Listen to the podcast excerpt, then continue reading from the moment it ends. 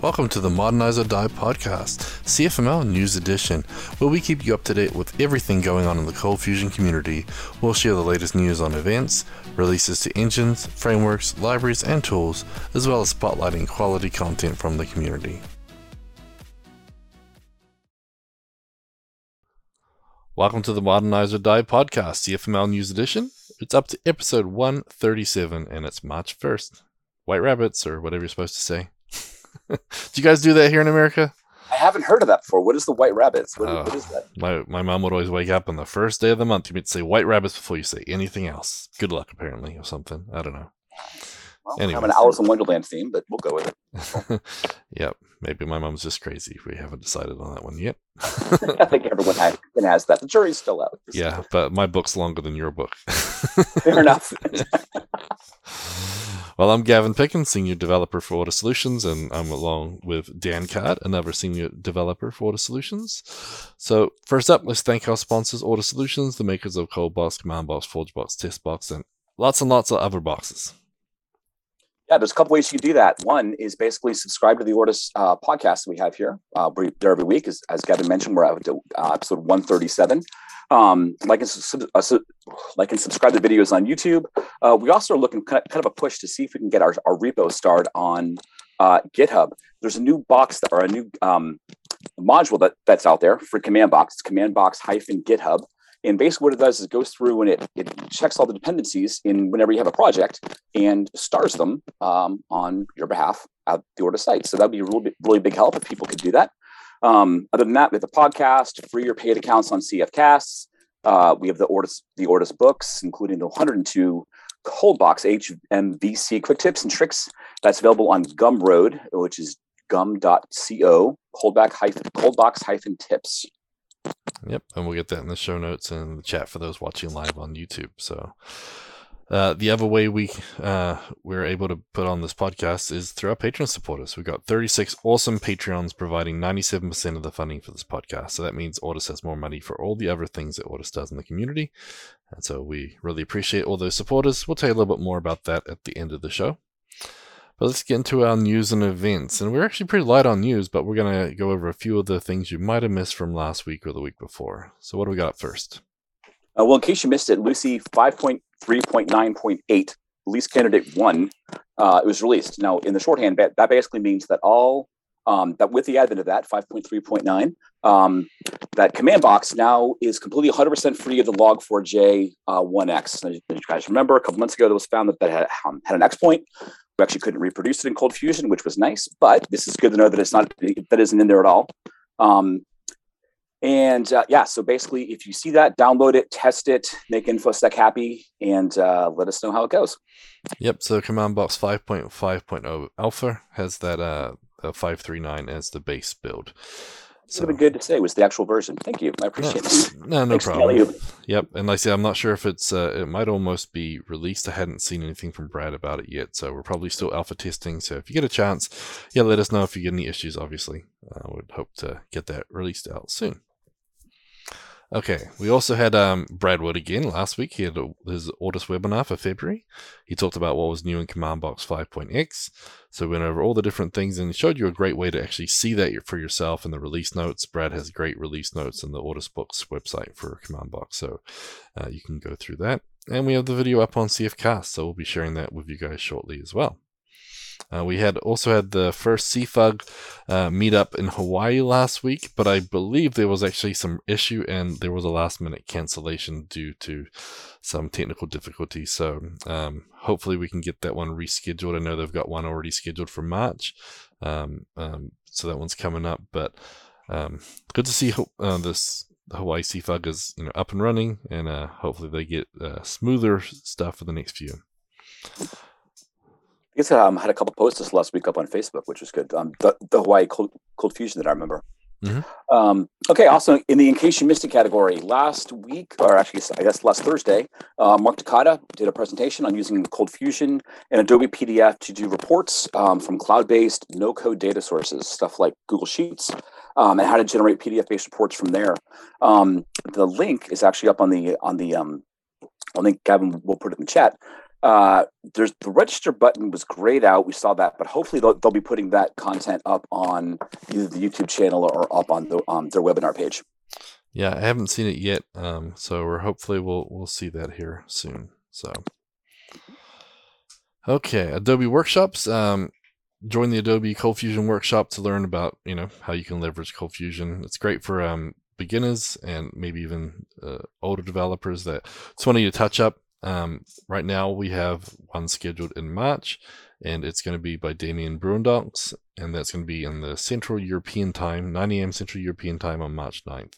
The website allows you to register for free, so it's a great one, and we have a few more coming up here in the next few months, so he's got plenty coming if you can't make this one. And hopefully we'll get a few more in the American time zones. Brian Sappy taught the last one. For a list of all those, especially ones that are coming up, in the near future, they have them scheduled out, I believe, all the way through May. The link is actually in the chat, but it's meetus.adobeevents.com/coldfusion. Perfect. Okay. So next up, we'll talk about CFCasts. So CFCasts.com is our video training resource. We have free and paid content available. And last week, we just released another free video, which was the webinar for Ortus for February. And that was Brad talking about what's new in CommandBox 5. So that is available up on CFCasts. I know we have a few more series we're working on. I'm trying to get one of my series underway too. So we'll have lots more great content coming to you soon for CFCasts. Okay, next up, we have some conferences and training. Sorry, Kevin. Sorry about that. A lot of conferences and training coming up. For example, DevNexus is coming up. It's the largest JavaScript conference in the U.S., April 12th through 14th. It's going to be in Atlanta, Georgia. Brad Wood and Luis Mahana will be speaking from Ortus. Luis is speaking on Alpine JS. It's called Alpine JS, Declare and React with Simplicity. Brad speaking on getting more involved with open source projects. So he's talking about what is a pull request and how do you contribute. And all that can be seen at the devnexus.com website, which with my newfound power to paste into the chat, the links is there as well. Perfect. And I think you said JavaScript is actually Java, but Luis is talking. Yeah, Luis is actually talking about JavaScript, so right. It's one of those things. So yeah, basically big conference. Next up, we also have DockerCon. So May 10th, we're going to have the free online virtual conference for DockerCon, and they'll have all the usual, so they have product demos, breakout sessions, technical sessions. They'll have stuff from their partners, experts, captains, community, and everybody else. So there's a lot of great stuff in there. I've been to them in person before. They're great conferences. So DockerCon, docker.com/DockerCon, and you can check that out. It's a great conference. So if you're looking at Docker or something like that, definitely want to go to that one. Okay, what else we have? Well, coming up in June, just to contrast that, we said DevNexus was a Java conference. Just wanted to make sure. This is now a JavaScript conference. It's Vue.js, the US Vue.js conference. It's in Fort Lauderdale, Florida, June 8th through the 10th, 2022. And the slogan is Beach Code Vue. I'm going to guess it's actually going to go probably in that order. But the workshop day is then on June 8th. The main conference is on the 9th and 10th. The call for papers did close yesterday. So we had a great idea for a talk.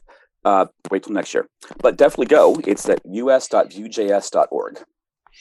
Yep, I'm really hoping I can get to that one. Fingers crossed and all that. We also have Into the Box tentative dates, so September 27th through the 30th for Into the Box in Houston. We're still confirming the venue, so once we know that, we'll be able to plan a little better. Into the Box Latam is still planned for December 1st and 2nd. In 2022, so that's later in the year. We haven't seen anything from Adobe yet to see if they're going to do CF Summit in person or online again. We'll find out and let you know as soon as we do.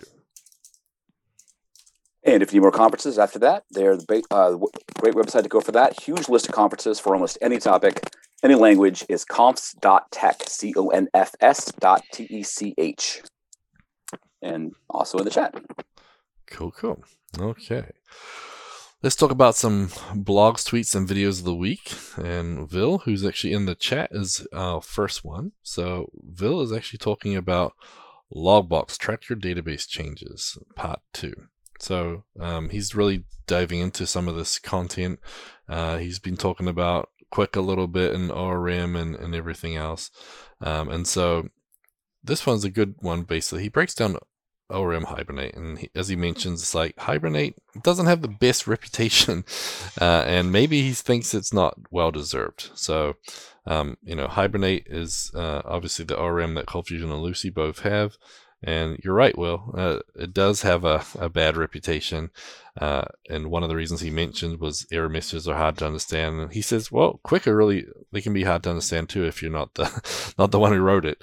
But yeah, so ORM has had some issues, and I know one of the biggest issues was the change of versions between, Lucee had one version, CF had another version, and another version of ColdFusion had this and that, and some of them were old and some of them are new, and so we had all sorts of fun with ORM. Lucee, not a lot of people on Lucee were using ORM, so it did not get as much love as it needed, and so, as I think Will said here, it took them a few years to fix 3 lines of code when he moved from Lucee 4 to 5 to fix his ORM bugs. So, yeah, but it's a really good blog post.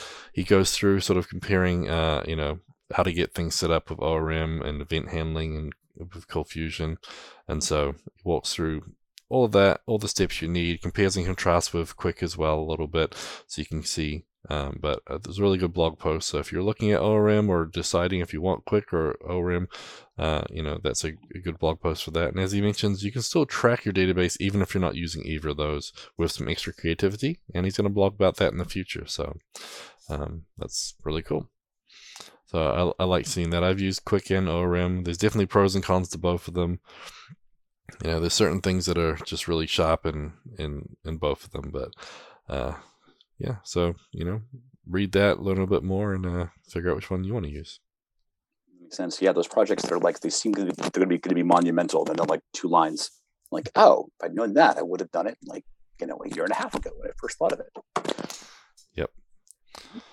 So the next blog we have is from Ben Nadel, upgrading my ColdFusion blog from MySQL 5.7.10 to MySQL 8.0.28. I always get lost in those version codes. Basically, from MySQL 5 to MySQL 8.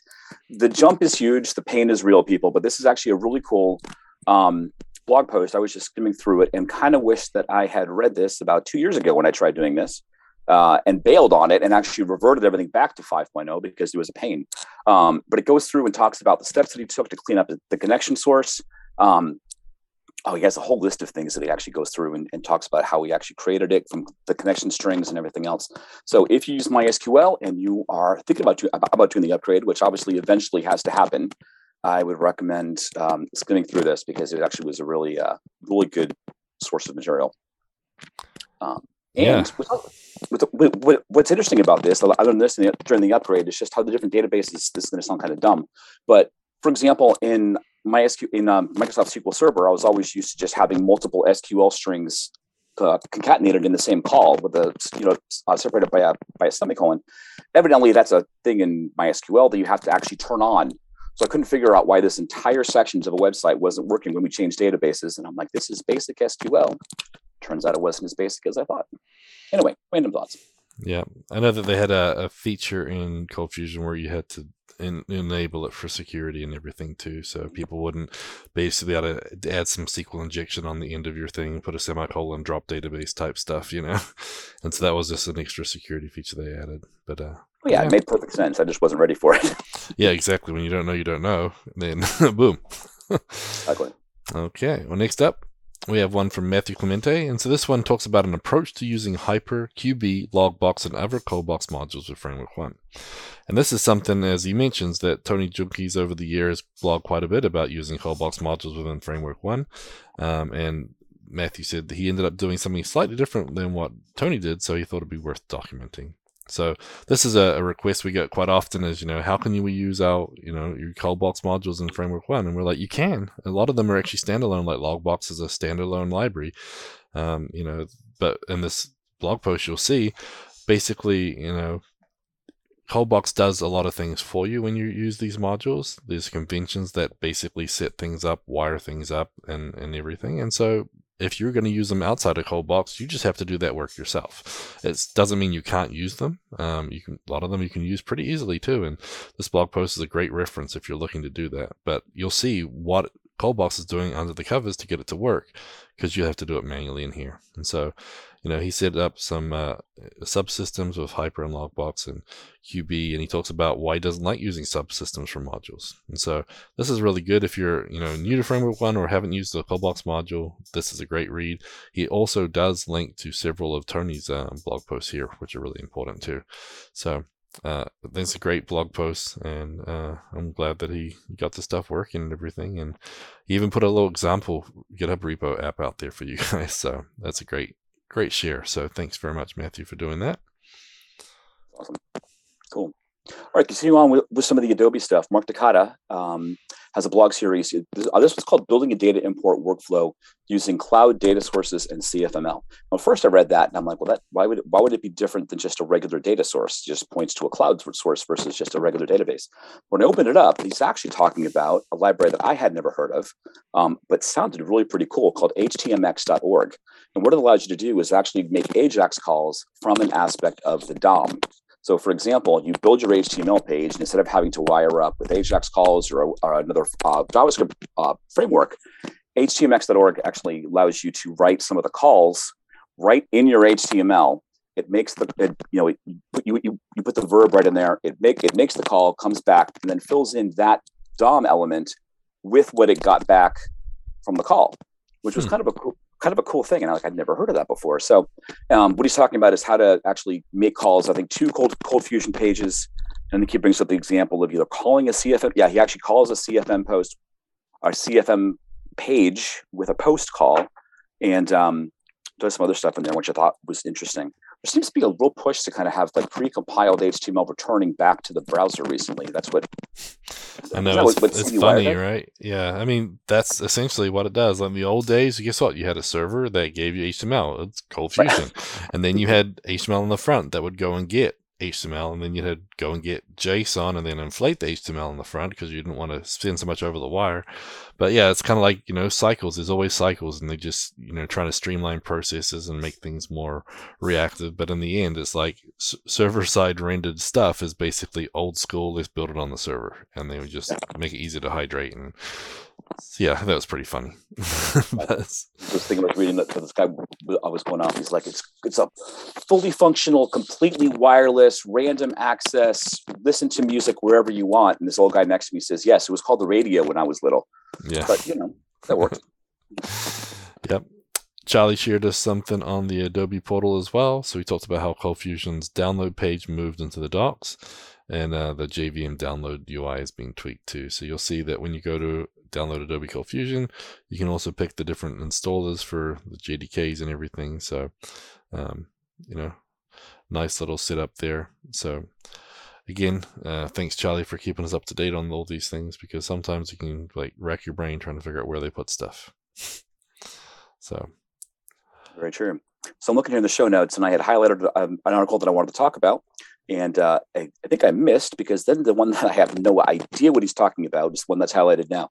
So again, from Ben Nadel, he talks about embedding encryption key version within the encrypted payload in Lucee. Now, the gist I got from this, and Gavin, help me out a little bit here, but the gist I got basically is almost making the hash self-documenting. Is that kind of a way to look at it? Because we actually talked about the earlier post last week. And so he was basically talking about how he used to have a database migration that would add an extra column. It would store the, you know, information about the algorithm, and then you'd, you know, basically go through the database, processing each of the fields and storing this, you know, the hash and the salt and all those types of things. And then he'd have to go remove them once he's done with the migration.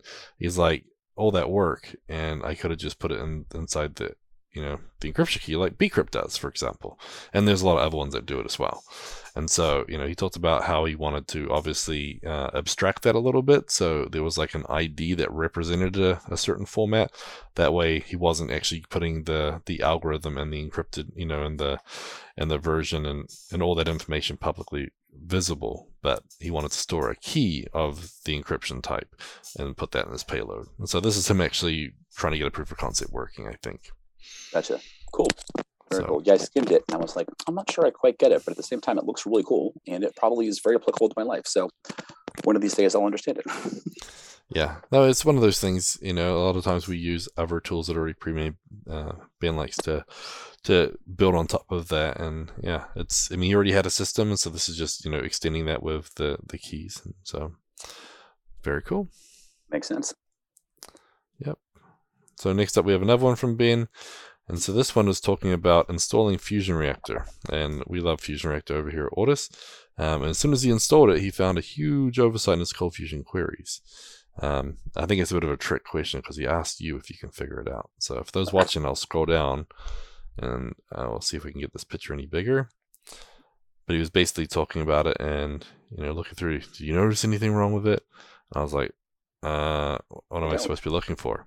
Right. But yeah, basically what he was referring to is he has this debug method that he likes to put in all his queries so you know where it came from. And so based in your query itself, he would have this comment, and that comment would have a debug, and it would tell you how it got to it. So partials.blogpostgateway.getAllActivePosts, for example. So that way inside Fusion Reactor or whatnot, you'll be able to see that query came from a certain location really easily. And so it makes it easier for you to figure out. And so that blog post talked about that and why he did it and how he's using string concatenation and everything else. Yeah, basically it's pretty cool. It is. I like this. I love self-documenting stuff because like you're looking at the Fusion Reactor log, you have no idea what query that is unless you actually have your entire code base memorized, which some people do. God bless them. That's awesome. I am not one of them. But I thought this was neat. And what's interesting about this too is sorry, this was just kind of a bigger topic this last week where we were having a conversation about how is an error going to work? Because if you have an error that blows up and you're using a tool in real time, you can see the error and it blows up. But if you're doing something headless, where does the error message actually go? So stuff like this I thought was fascinating, where it can actually help you, if you are running something headless, you can actually just see where everything is, in addition to having being able to just kind of analyze the calls and everything else. So there's just, I learned that about SQL. This is a very educational show. I learned a lot. Yeah. And I love the way Sentry works too. We've been using Sentry for quite a while for our logging and everything. And so even when you have an API and you catch, an error message and you return a nice API error message, it's still good to be able to send the error that you caught out to Sentry or whatnot. So, it's there. But that's the other thing too. I actually was debugging yesterday and found all these errors, and I was going through it, and then I realized, oh, I actually caught that. I handled it. I'm logging it so I can do something with it. I'm like, I need to make sure that I track that differently. So I need to add a tag to it saying, it was a handled exception, but doesn't mean we don't want to know about it. So there's some interesting things like that. Well, when you build something in, you're like, this is a great idea that I put in here. And then you forget that you did it. You're like, oh, I was brilliant when I did that. I did nothing with the information, but that was a really good thing for me to put that in there. Exactly. So what do we got next? All right. So again, going with our Ben Nadel theme, pretty much this section is pretty much Ben. A couple things.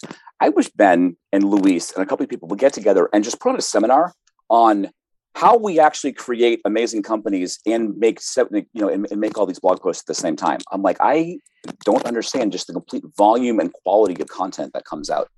I did a blog post 2 years ago and I was very proud of myself and haven't done one since. So every 2 years, like clockwork.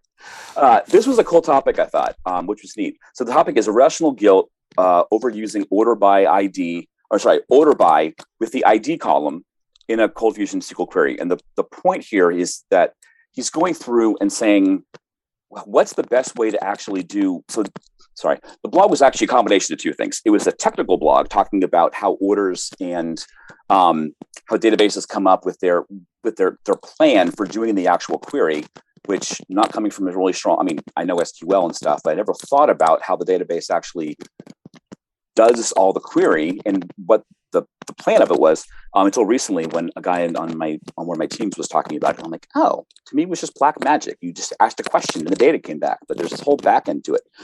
But what Ben's talking about here basically is how he was able to actually kind of sort of figure out from a performance point of view. He talked about basically in a given database that he had or table that he had, the ID was an auto increment number and the create at date was the auto increment date. And he was talking about the performance issues in terms of ordering by the ID, which was a number and indexed and everything else, versus ordering by the date, whatever. And he was deciding that he was ordering it by the ID, since it was basically the same thing, since each one of those things was going up, never backwards, only up, or something. So it was the same thing. And he was having like this internal conflict between that isn't the right way to do it. And he basically said, that's a stupid way to look at things, because it works, it's real, it's valid. It may not be the right way to do things in a pure, in a purely point of view. But he said that it made sense. And sometimes we drive ourselves nuts going in, backing ourselves in a corner, trying to do things from an ideal theoretical point of view versus something that actually is valid and real and practical and probably better in terms of performance and stuff. As someone that kind of wrestles with that sometimes, like, is this the right way to do this or not? I kind of appreciated this, in addition to the technical aspects of how the plan worked. So that was something to check out, I think. I know, and then don't forget, don't just stop and get to the bottom, the bottom of the article, because down here, someone asked about why not just create an index on the created column, right? That's something he didn't mention in the blog post, but here he's talking about why you would do that and how indexes are not free, and so he explains even that. And so that's a blog post for some people. That's his comment response there, So again, really, really detailed. And as Vil said, it takes me hours to write only one. I don't know how fast he can, how he can write that fast, but that's, it's basically one of those things, So these two fingers only go so quick. I know I got to get figure out how to use my third and fourth finger when I'm typing. I'm like, exactly. Double my efficiency, right? Exactly. It's all about the metrics. Yep, exactly. So, well, that wraps up our blogs, tweets, and videos of the week. Lots of great content out there, guys. So, worth keeping up on for sure. But next up, let's talk about find a job, and we've got looks like 5 new jobs listed on getcfmljobs.com. I've seen a few floating over the Twitterverse this week. So, what do we got? So we've got a couple of things. First one up here is actually up here in Boston. So if you've never been to Boston, come visit. It's a great place. More fun than anyway. I mean, it's good. I lived here for a while. I enjoyed it. But it's a company, basically, they're looking for a senior developer. They put the name of the company in here. It was, of course, now I've forgotten it. Oh, my goodness. Anyway, basically, it's Boston. It is remote, so you don't have to move to Boston if you don't want to, because it does get cold. But they're looking for a senior developer, Fusion Reactor experience, MySQL. Maybe you can read Ben's post and help them upgrade to version 8. A couple years of a cold fusion and Lucee experience, and then some stuff with REST. So definitely check that out. There's some other ones that are happening in Overland, Kansas. There's a couple companies. There's one up in Ottawa, Ontario, in Montreal. Also, evidently Canada is open for cold fusion recently. The one that was in Montreal, I think, was for one of the phone companies or something like that. And the one that was in Ontario, in Ottawa, which I was informed, I believe, is the capital of Canada. I was looking for a cold fusion and JavaScript. Fixed term contract to freelancer. It's a short 3-month contract. So if you're looking to fill some time, by all means, contact them. And it was Ortus Solutions was the name of the company. Anyway, so 5 new jobs. Go check out CFML job or getcfmljobs.com, and all those things will be on there. A couple other job links you can do. Ortus Solutions, About Us, Careers. We'll put that up in the chat as well. Yep, and we have a couple of jobs posted in there. We got one in the American time zones, and we also have one for our LATAM. I think web developers. I always have to try and translate this in my head. So developer of web in the El Salvador team. So we got a couple of jobs there. We're pretty much always looking. We're always growing our team. The Ortus team's getting bigger and bigger.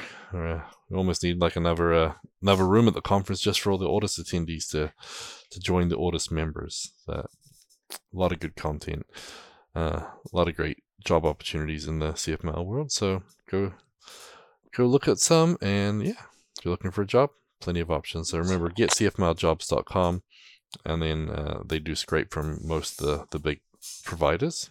And if you've got a job that you'd like to post, let us know. I did get one from Daniel Fredericks, and I forgot to put it in the notes. I just remembered it right now. So I'll try and add it to the show notes when I post them. Sorry about that. But we'll get that one out as well. Okay. So next up, we have our ForgeBox module of the week.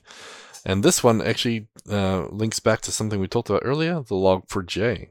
So this is one that Brad worked on. Originally, he did a Log4j scanner, and that would help look at your code and look for different things. And what Brad has done is actually released a new version. This is based on this github.com/white-source Log4j detect distribution. So apparently it works a lot better than the previous version or the previous provider that he used. So this is a Log4j detect project. It's native Go binary, and basically it'll scan a folder of jars for vulnerable files. So it works pretty well, pretty easy as well. The commands are pretty simple, and it spits out a really nice little list there and tells you what you have and what might be a vulnerability or not. So it's pretty cool. Brad was tweeting about it a little bit this week. So if you look at Brad's tweets, you'll find out a little bit more, but that's up on ForgeBox. So commandbox-log4j-detect. Yep, the link is there in the chat. Perfect. Okay, so cool little module, right, just to make sure you're clean and clear and nothing else is lingering. Get that and run that and make sure you're safe. All right, moving on to the VS Code tips and tricks of the week. We have this week is icon fonts for VS Code. It's basically snippets for popular icon fonts such as Font Awesome, IN icons, glyph icons, Okta icons, material design icons, and a lot more. And it's basically just designed to be able to put all those things in your code. Yeah, it's pretty cool because it actually will complete the snippet for you too. So if it's, you know, if you're using Font Awesome, it wraps in the I tag. If you're using like a glyph icon, it knows to put in a span. So it knows how to do it, and it's just kind of nice. We're using some updates. ContentBox 5 has a new version of Font Awesome, so some of our icons weren't working, and this type of module is just great for that to help you find the right one. So pretty cool. That for emojis. I think it's really cool when people have like the right emoji or anything else in the chat. I always spend like 3 hours looking through. How did they find that one so quickly?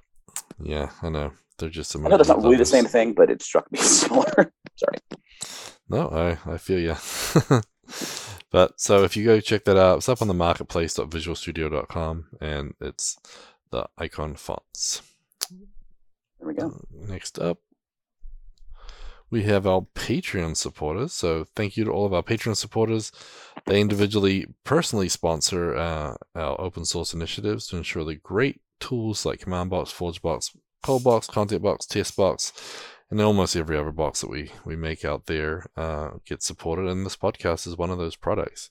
I know that the cost of cloud infrastructure alone, just for ForgeBox and our package management with CommandBox, with all that free space that you're getting now is on the free accounts, like that all adds up. And so we're really thankful that they can, support us in this podcast, and that gives Ortus more funds to be able to spread out through those other projects. So we appreciate you.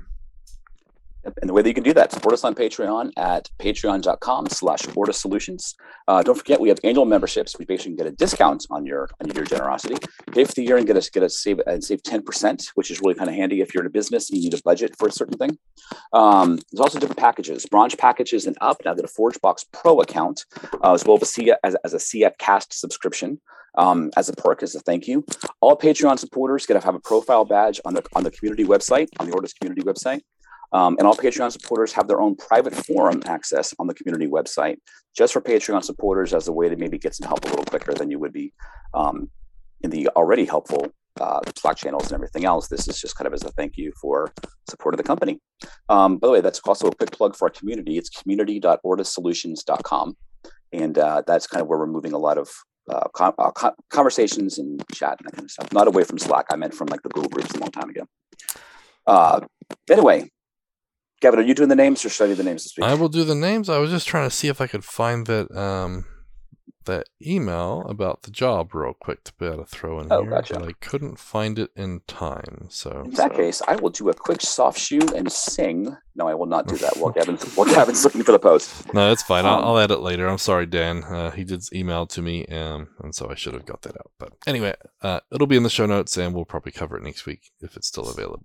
So our Patreons, thank you to each and every one of you. John Wilson from Synaptrix, Eric Hoffman, Gary Knight, Mario Rodriguez, Giancarlo Gomez, David Bellinger, Dan Card, Jonathan Perrett, Jeffrey McGee from Sunstar Media 6, Dean Wander, Joseph Lamory, Don Bellamy, Jan Yannick, Laxma Terahari, Calvin Stanton, Jeremy Adams, Didier Lisnicki, Matthew Clemente, Daniel Garcia, Scott Steinbeck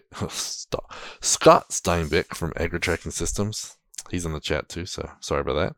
Ben Nadel, Brett DeLine, Kai Koenig, Charlie Earhart, Jonas Erickson, Jason Dager, Sean Oden, Matthew Darby, Ross Phillips, Edgardo Cabezas, Patrick Flynn, Steffi Mungi, John Wish, Kevin Wright, and Peter and Mary. So we got a lot of great people there, and we want to say thank you to each and every one of you for supporting us. It is appreciated. Just think, you could be on that list as well, next to those illustrious names, by being a Patreon supporter. You can always see an updated list of all the sponsors on the Ortus Solutions website, which is ortussolutions.com. If you go to the About Us /sponsors page, and there it is. You'll be able to check out who's on there, say thank you, join them, like I said, and there we go. Yeah, that's our plug. Scott said I'm the first person to ever mess up his name. I blame the lack of morning drinks. I should have drank some more water before I started talking today. Anyways, well, thanks everybody for joining us. Episode 137 is in the can. So I know Will's like, you should try my last name. It's like, I know I mess it up all the time. I even say Will wrong. I say, instead of saying Will, I say Will. I know you've explained it to me like a lot of times. So anyway, we appreciate all of you. Thanks for everyone joining us in the chat, and we'll catch you all next week. Thanks, guys. Have a good week. Bye.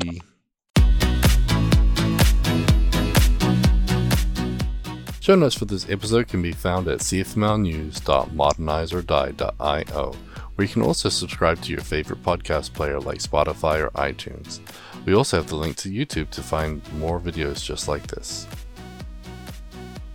The music used in this podcast is under a royalty-free license from sound.com and Blue Tree Audio.